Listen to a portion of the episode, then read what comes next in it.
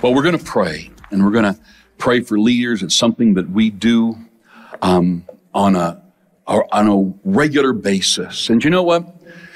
We have a show called Return to Reason, where I interview people across the country. Uh, members of parliament, scientists, lawyers. And we've been doing this now for, uh, I think, well over six months to a year. And then I'm chatting with them. You know, when the, when the cameras are turned off and I've got them on Zoom, we'll start to talk about Canada. We'll stop, start to talk about what's going on. And I'm telling you, there are incredible things going on behind the scenes for this nation. And so you keep praying, you keep believing God. What I love about our nation is that we have a justice system, a political system, a business system, uh, etc., that we can bring change to. Thank God we're not living in a, in a despot or in a, in a country where, you know, we don't have the freedoms we have to rise up and to vote and to send things in. You don't need to get illegal in our country. You just get up and just be a citizen and use your citizens' rights. And if a nation will do that, incredible things will happen. Father, we pray for Canada. We ask your hand on this nation. We pray for our leaders. We pray, Father, political, business, healthcare, education. Father, we ask for leaders who stand for freedom, who stand for justice. And Father, raise them up, change their hearts. Let all the new leaders rising up in the wings, Father, I pray that you'd have the right ones for a future, for the future of this great nation. We thank you in Jesus' wonderful name. Amen and amen. To learn more about this program that we're doing, which is a pure news program, and in every session I'll give you an opinion as to what I'm what I'm seeing as I meet and talk with so many of these great leaders and, and people. Uh, you'll get an opinion piece from me as well. So you just go to returntoreason.tv and uh, tell your friends about it. It's not a preachy show. It basically is a news, uh, opinion, information piece that I think you'll be a real blessing in your life. I want to talk to you about something today that I hope jolts you. I hope, you know, in some cases, maybe drop kicks you through the goalposts of life. Because in Luke chapter 17, I'm going to bring you a teaching about faith. I'm a pastor who takes his job seriously. My wife would agree, my kids would agree, my staff would agree there, that I am all in. Everything I do is with everything that I've got. And my purpose as a fivefold ministry gift placed in by Christ is to train you and equip you, make the most incredible you I could possibly do with the Word of God. And so I get a lot of questions. I field a lot of issues. I'm close to 40 years in pastoring. And there's a story in Luke chapter 17 that I find a big issue in people's lives. Jesus is talking, and if you want Luke 17 verses 1 to 10, you get a chance to read it through this week and listen to this message over and over. Jesus is talking to the disciples about staying out of offense. Stay out of offense. You know, you can get offended because of what people do to you. I actually find out the reason a lot of people get offended is because of the expectations they put on you. And you need to help people manage their expectations. I get a lot of that. People have a lot of expectations on me. And, uh, you know, if it's not a part what God has called me to, I've got no problem saying no thanks. And they'll, they'll get upset. But Jesus is talking about not being offended because offense will shut you down. And he's saying, not only do you have to forgive someone every day, but if you have to, 70 times 7, forgive them. And the disciples had this question, uh, increase our faith. Why? Because he's talking about a lifestyle. He's talking about something that they just, and often you'll find in the scriptures, Jesus will give them a lesson about faith. And so I'm going to go down and there's so much we could, we could dive into here, but in verse seven, Jesus says this. I'm going to read this to you because it's confusing. When I first read this, it was confusing. It didn't seem to be Christ-like at all. Here's what he says. Will any man of you who has a servant plowing and looking after sheep, say to him when he's come in from the field, come at once and take your place at the table. Will he not instead tell him, get my supper, gird yourself and serve me while I eat and drink? Then afterwards you can eat and drink. Is he grateful and does he praise the servant? Even so on your part, when you have done everything that was assigned and commanded you, say that we have merely done what was our duty to do. Now, that's not the way to act towards somebody. No, you can't sit down at the table. Look after me. Serve me. Come in here and, because it's not talking about how you treat people. The question wasn't from the disciples, how do we treat others? The question was, how do we increase our faith? And Jesus is saying something very profound here. He's saying, faith is your servant. Don't let him sit down and do nothing. Don't let your faith be inactive.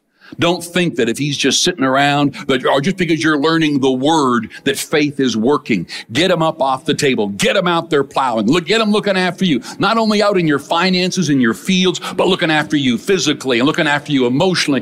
The faith is something that every one of you has, and it is the servant of the believer. Issue is, are you putting him to work?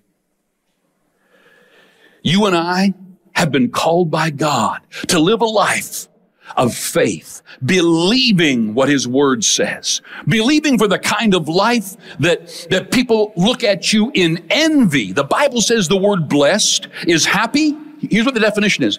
Blessed means to be happy, to be fortunate, and to be envied. But the church listens to religion. And religion says you're just a good for nothing, low down, dirty ant just crawling through the mud. And, you, and, and, and just, you know, and you should stay poor and dumb till he comes. And, and the church has given up its inheritance. And I don't mean everywhere, but it's just everywhere I go, I, I, tend to be trying to encourage the denominations of the churches. Come on, rise up, take your place. Your place isn't crawling around like a caterpillar. It's flying like this butterfly. It's getting up and doing something with your life. And so don't, you're going to hear me say this a lot. So I may as well keep saying it. I hate religion. Hate it with a passion. Why? Because religion isn't God. Religion isn't Jesus. Religion is man-made rules that are judging you and they're holding you to what they think. Do you know what? When Jesus was put on the cross, it wasn't the Romans that were responsible. It wasn't the prostitutes that put him on the cross. It wasn't the thieves that put him on the cross. It wasn't the murderers that put him on the cross. Do you know who, who put him on the cross? Religious, arrogant people. And everywhere I go, I run into them. You know, people don't have a problem with what I do as a pastor of a large church and a large ministry. But boy, talk with other Christians. What is with religious people? See, I'm not religious. I follow Christ. And I'm not interested in the judgments of others. I'm not interested in them holding me to their values and what they feel. This religiosity that destroys. Religion is just going through motions, obeying rules, trying to earn God's blessing, trying to earn God's favor when you can't. You'll never be able to earn it. Jesus did it for you. You're required to believe that you're qualified because of Him. And so you and I, we need to rise up. If we're going to change our nation, if we're going to impact our cities, then we have to get up and we have to walk out the favor and the blessing of God in such a way that world, the world goes, I want what they've got. I, I want this. They don't just want some religious, judgmental, you know, obey these 630 rules and you might have a chance of making heaven, you dirty, rotten, good for nothing sinner. I, I get what people are trying to say, but you can't, you don't find Jesus talking that way. Religious people caught a woman in adultery, dragged her into public right in front of Jesus. That's what religion does. Likes to attack people at their lowest, at their most hurting. Jesus wouldn't even play their game. When it was, when their temptation to capture him was all over, he looked at her and he said, Where's your accusers? She said, There's none, Lord, they're gone. Jesus said, Neither do I accuse you. Isn't it something to serve a Jesus that'll look at you at your worst, at my worst? When things we've done might have embarrassed us and hurt us, and guilt might plague us. But when you come to Jesus, He looks at you and He says, Where's your accusers? Doesn't matter about them anyway. And then He looks at you and says, I have no accusation.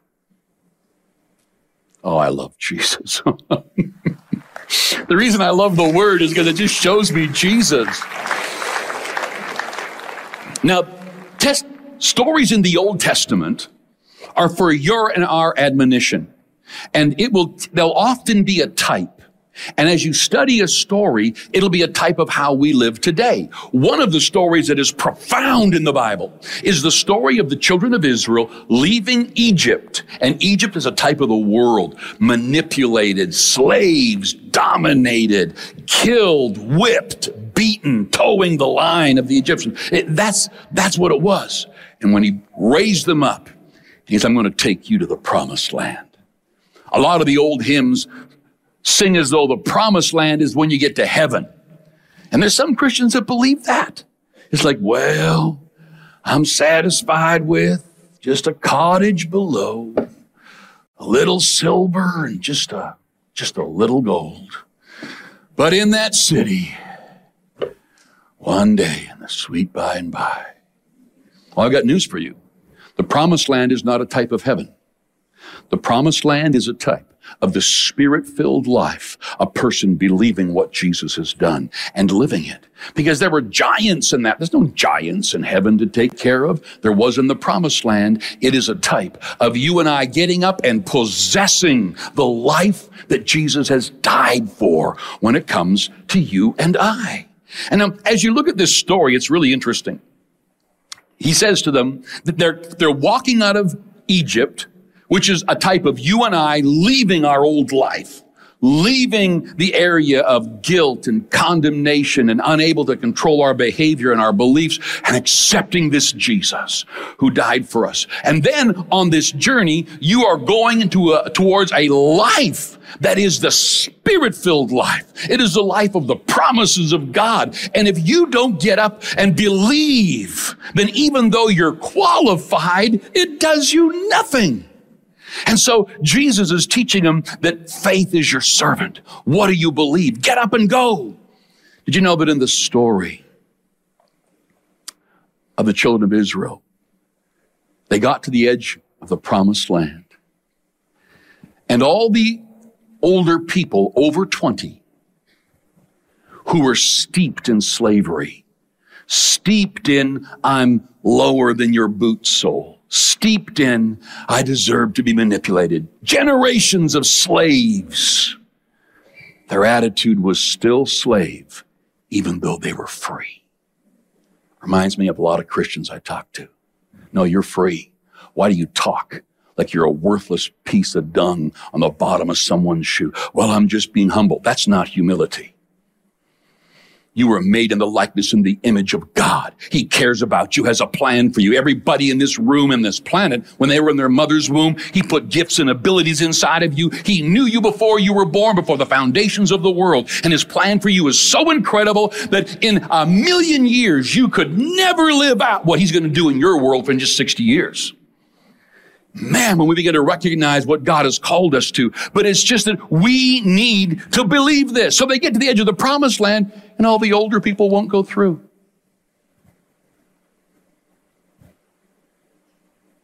And then they get upset because they find out they have to work at it. We have to go in and take out giants. Oh, I wish I was back in Egypt eating bean soup. Exact quote. Let's get together and kill Moses. Exact quote.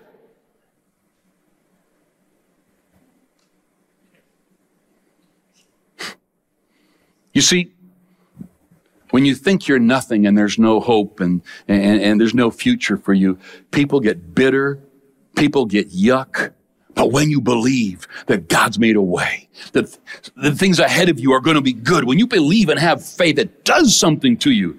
But they wouldn't. So God says to Moses, just turn this group of two million people around and take them back into the desert. Uh, he said, I'm not taking the adults and I can't. You see, for God to move, it requires believing. Faith without works is dead. This is the victory that overcomes the world, even our prayer. Nope. Even our God. Nope. What is it? It's even our faith. God's already done it. He required this faith. And so he said, take them back out into the, into the desert and we'll take their kids in. Everybody under the age of 20 was marked by God, all of their children. I'll take them in. For the next 40 years, there was a lot of funerals. They walked in circles around the desert until all the unbelief and those who would not get up and listen to God, believe God, died off. What do you think 40 years required of Moses and Joshua and Caleb? They were teaching these kids, you are not slaves. You are the apple of his eye. You are not downtrodden. You are more than conquerors. You are not something that the, the world can laugh at. You are the people of God, called by his name, called to rise up and to lead. This is what they taught them. 40 years they trained these kids as to who they are in a new identity, slave gone, more than a conqueror, the apple of God's eye. They got to the edge of the promised land and they went in. you see, you and I, we got to make decisions. You go ahead and keep kind of wallowing around in your guilt and wallowing around in your old life. Some people, the enemy, he compromises their future by keeping them stuck in their guilt and their shame. Walk this out and get rid of it. Others, he keeps compromising them by keeping them in their behavior that is costing them so much. And, and he's telling you and I, get up and, and believe in who you are and rise up and go forth. People will tell me, well, you know, Leon, one day I sure hope I've got your faith and I can live in that promised land. Well, I got good news for you. Did you know that even on the way to the promised land, there were miracles? You see, when you come out of your old life, which is you saying, Jesus, I want you, come into my heart. Now you leave the kingdom of darkness, which Egypt is a type of. And now you are a born again believer and you are on a journey with Jesus. A journey to what? To this life that is the spirit filled life with all the promises qualified by Jesus for you. But even on that journey. And so let's take a look at these slaves. These slaves leave Egypt. They're on their way to the promised land as free men. They're physically free, but they're not free here. They get out of the country and the first thing is a great big Red Sea. And God parts it. A wind so strong it piles the water up and dries the mud at the bottom. They walk through and the entire nation, national army comes after them. Hundreds of thousands of soldiers. And they're taken out. 30 seconds. Bam. Wiped right out. What do you do with two million people in the desert? Well, I mean, how do you even carry their clothes? When Sal and I go on a trip, I go, half a suitcase and she's got four. Not true. Sorry, Sally. but close. What are you going to do when you got to go through the desert and you're going to have a new home? What are you going to haul for clothes? The Bible says their clothes never wore out. Wow. What are you going to do for food? How do you take a herd of animals along to feed two million people and where's the gardens in the desert? God brought manna every morning to feed them. What are you going to do about water? There's not even water in the desert and the odd little hole isn't going to do. Well, he would show them and he'd say, hit that rock and I'll make a river spring out. Well, what are you going to do about the heat? We got babies. We got toddlers. We got moms with a baby under each arm in the middle of this desert baking their skin off. Well, the Bible says there was a cloud that they followed by day. You know, some people that when they think, well, God led them with a cloud, they think about that guy who smokes and blows smoke rings, you know. a little smoke ring. And so Moses would get up each morning and look for a smoke ring. Oh, there it is. We'll follow it. No, these clouds covered from horizon to horizon. So two million people weren't baked alive under the hot desert sun. That's our God. And at nighttime, when the temperature cools down, the desert goes from hot to cold. What do you do? Where do you find firewood? How are you going to haul it along for 40 years? But as the nighttime came, a pillar of fire started. I wonder exactly when it would go and what would happen. I mean, you're walking through the desert, cloud covering, and the countries around, the Bible says, would see a cloud coming their way, and the fear of this group of people hit them. They'd never ever seen before in the desert. Two million people coming their way where a cloud protected them. And as the sun went down, can you imagine? I wonder what it sounded like. Because when they were led by, by a pillar of fire, it wasn't a big flick. You know, Moses looking for the big flick. We got to follow the big flick. You know, where is it? No, it was a pillar of fire so powerful that it radiated the heat that every baby, toddler, mom, and family needed to sleep during the cold desert nights. I wonder when it came on. Was it like lighting your barbecue? You know, if you forget and you try too many times, I'm guilty of this. I'm not much of a barbecuer. You know, you, you flip the barbecue on and you turn the gas on, you push the button, doesn't start. Push the button, doesn't start. Push the button, doesn't start. You know where I'm going. Then you finally push the button and the whole thing goes whoomp. And you got, you got singed eyebrows. And uh, I wonder how God did that with a pillar of fire so high, it warmed up more than all of Winnipeg. There's not two million people in Winnipeg. Like when you begin to see the miracles God did for his people coming out of slavery in towards the promised land. Clothes didn't wear out, miracle after miracle. Then they get to the promised land and the miracles don't stop. You see, the Bible says the promised land, that he was going to take them to a land that flowed with milk and honey. if you've got a land that flows with milk, you got dairy herds, man. You got cows and ranches. If you've got a land that flows with honey, then you've got flowers, you've got crops, you've got orchards, because bees are required for all of that. This country, he was bringing them to a country that was already set up. The cities were built, the houses were built, the roads were built, the ranches were built, the vineyards were built. Everything was built and ready. He was bringing them to a country that he was just giving them. When you understand the favor and the blessing of God on your life, that you need to believe in His favor, believe in the finished work of Christ, so you get up and in every area of your life, you just start to believe, I am so blessed. What does blessed mean? Happy, fortunate, and to be envied. God wants the world to look at His kids and go, I want what they've got. But most of us are still stuck in religion. Or, well, Leon, you know, I, I think you could believe for that, but you know, I don't know. Things been mighty rough. Stop looking at your past and get up and look at your future. Get up and decide. This is what the Word of God says. In Deuteronomy chapter 11, he's, God is talking to his people and he says, I'm bringing you to a land that it says, which drinks the water of the rain of heavens. And he says, and it's not going to be like in Egypt where you watered it with your feet. In Egypt, when they were there, they would have to haul water and irrigate every plant that they put in the ground. And he says, where I'm taking you, I'm going to water it myself. It's going to come from the very skies above you.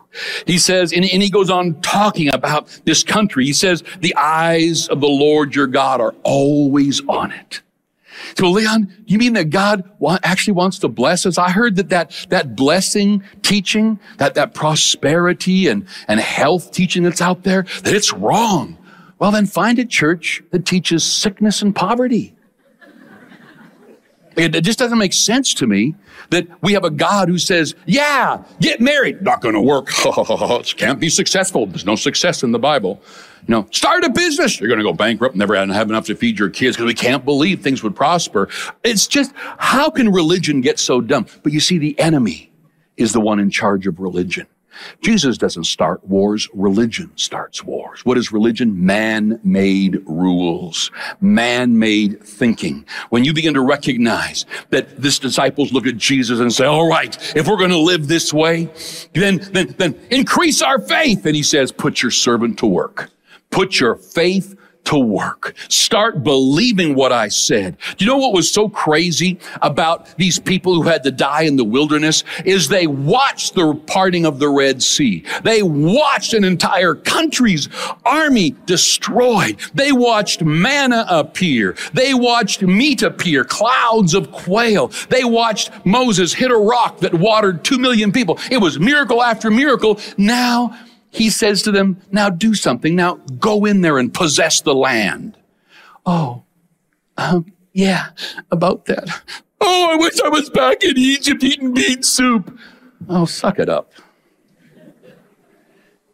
If we knew what Jesus did for our lives, well, I know we get to go to heaven. It's far greater than that. Heaven is the greatest for sure. Eternity is the greatest. But on this planet, you are blessed and you are called to rise up and to possess what Christ has done for you. That requires how do we fight now?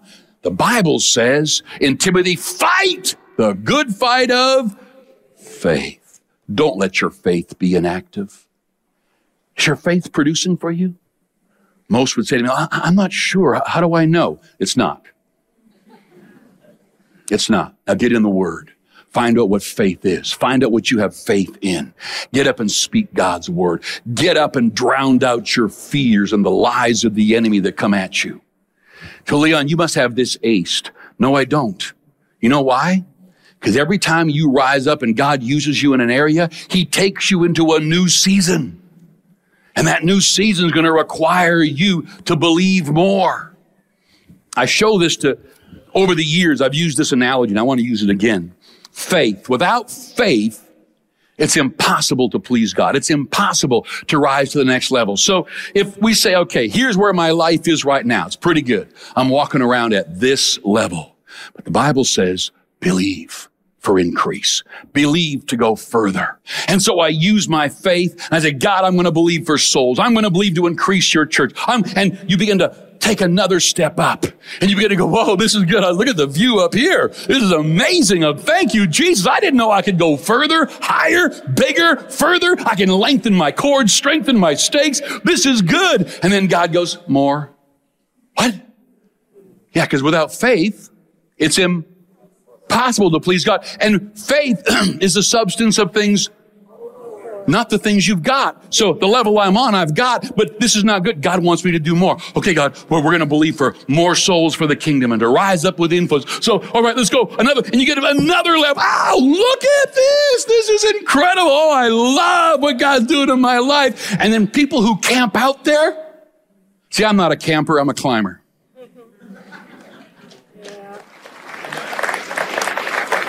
I'm not going halfway up a mountain. I want to go to the top and I want to see. And so whatever level you're at, believe for more. But the enemy say, well, this is good enough. I mean, look around, be, be happy, be satisfied. Okay.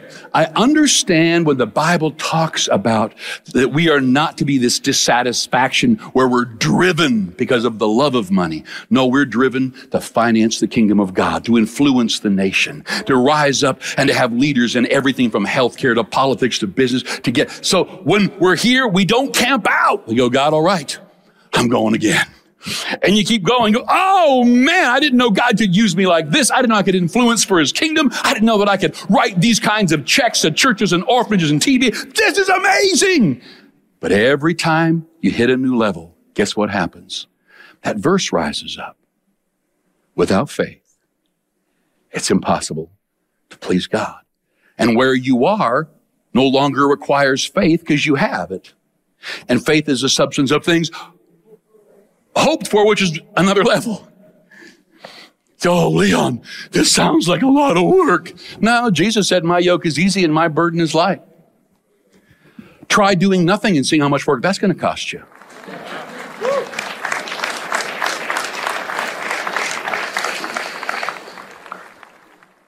When you look at our nation of Canada, yes, we want good government. Yes, we want good health care. But you know who's really dropped the ball? The church of Jesus Christ. You can't change a nation with prayer.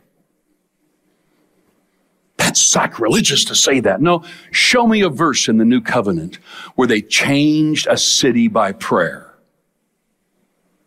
Can't find one. What they did was they sent at least one person into it. and what did they do? They shared the gospel of Jesus Christ. So as you learn to rise up and use your faith, I'm going to challenge you. In Mark chapter 16, verses 14 and on, Jesus kind of ties into the disciples about their lack of using their faith. And he says, now come on, Go into the world and preach the gospel. Lay your hands on the sick. Cast out devils. Speak with new tongues. If you eat any deadly thing, it's not going to hurt you. And he begins to show them this miraculous way of living. But it's not about you just having a bigger house and a bigger car. Bigger house, bigger car. Oh, we got to level. Oh, next level is another house, another bigger. He has no problem with stuff. But your focus is not to be stuff. Your focus is to be, according to Matthew chapter 6, verse 33, that we're to seek first the kingdom of God and his righteousness. And I got some news for you. If we don't reach Canada for Jesus, Canada will not be a great place for your kids in the future. Why not? Because we live in a democracy, which means everybody has a vote. And looking at the numbers now, we don't even have enough for a majority of Christianity to vote in the things that Canada needs. Who's going to reach the hearts at the grassroots level of a nation? Well, government won't. We want good government. Business won't. We want good business. Education won't. We want good education. It's the church of Jesus Christ that shares the good news of the gospel uh, from cross denominations, every church, every place, getting up and sharing how special and amazing and blessed you are and how Jesus has died for you. And you reach out your arms like Zach was talking about and you love people the way you are and you accept them the way they are because only them and Jesus are going to bring any changes. All I can do is love them with his love until he gets a hold of them and takes them to places he wants them to go. If we do not reach this nation, and use our faith for souls. Begin to believe God that from the north, the south, the east, and the west, people are going to find this church. Believe God that everywhere you go, God's going to open up opportunities to share your faith. My dad was one of the greatest uh, teachers in my life. He told me when I was just a young kid, he said, Leon, I believe God every day. I'm going to share my faith with somebody and change their lives. And he did. I'd be with him sometimes and, and we'd travel different places and I'd see him win four, five, six, seven people a day to Christ.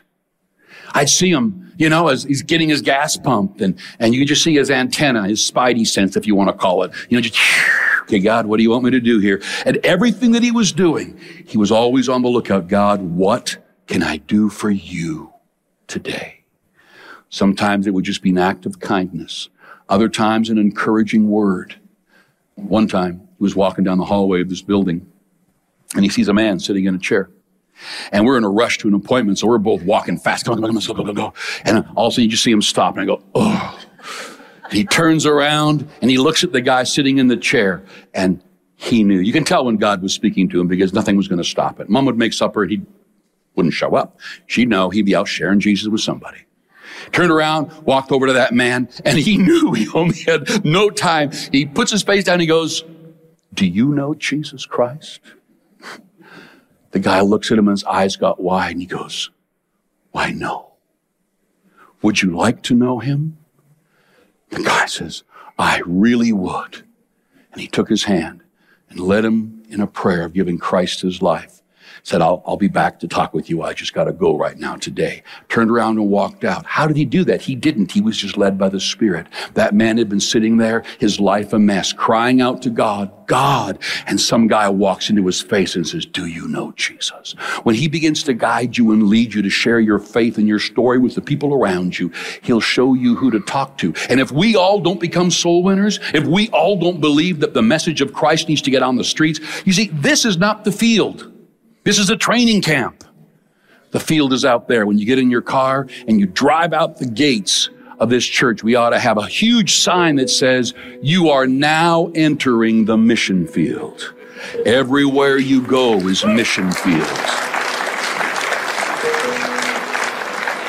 But so many churches see the church as the mission field. I want a mic. I want a title. I, I want to be this. I want to be the head superintendent. I want to be a pastor. I want, okay, Start looking at the field as a place to use your gifts and the presence of God and the power of God.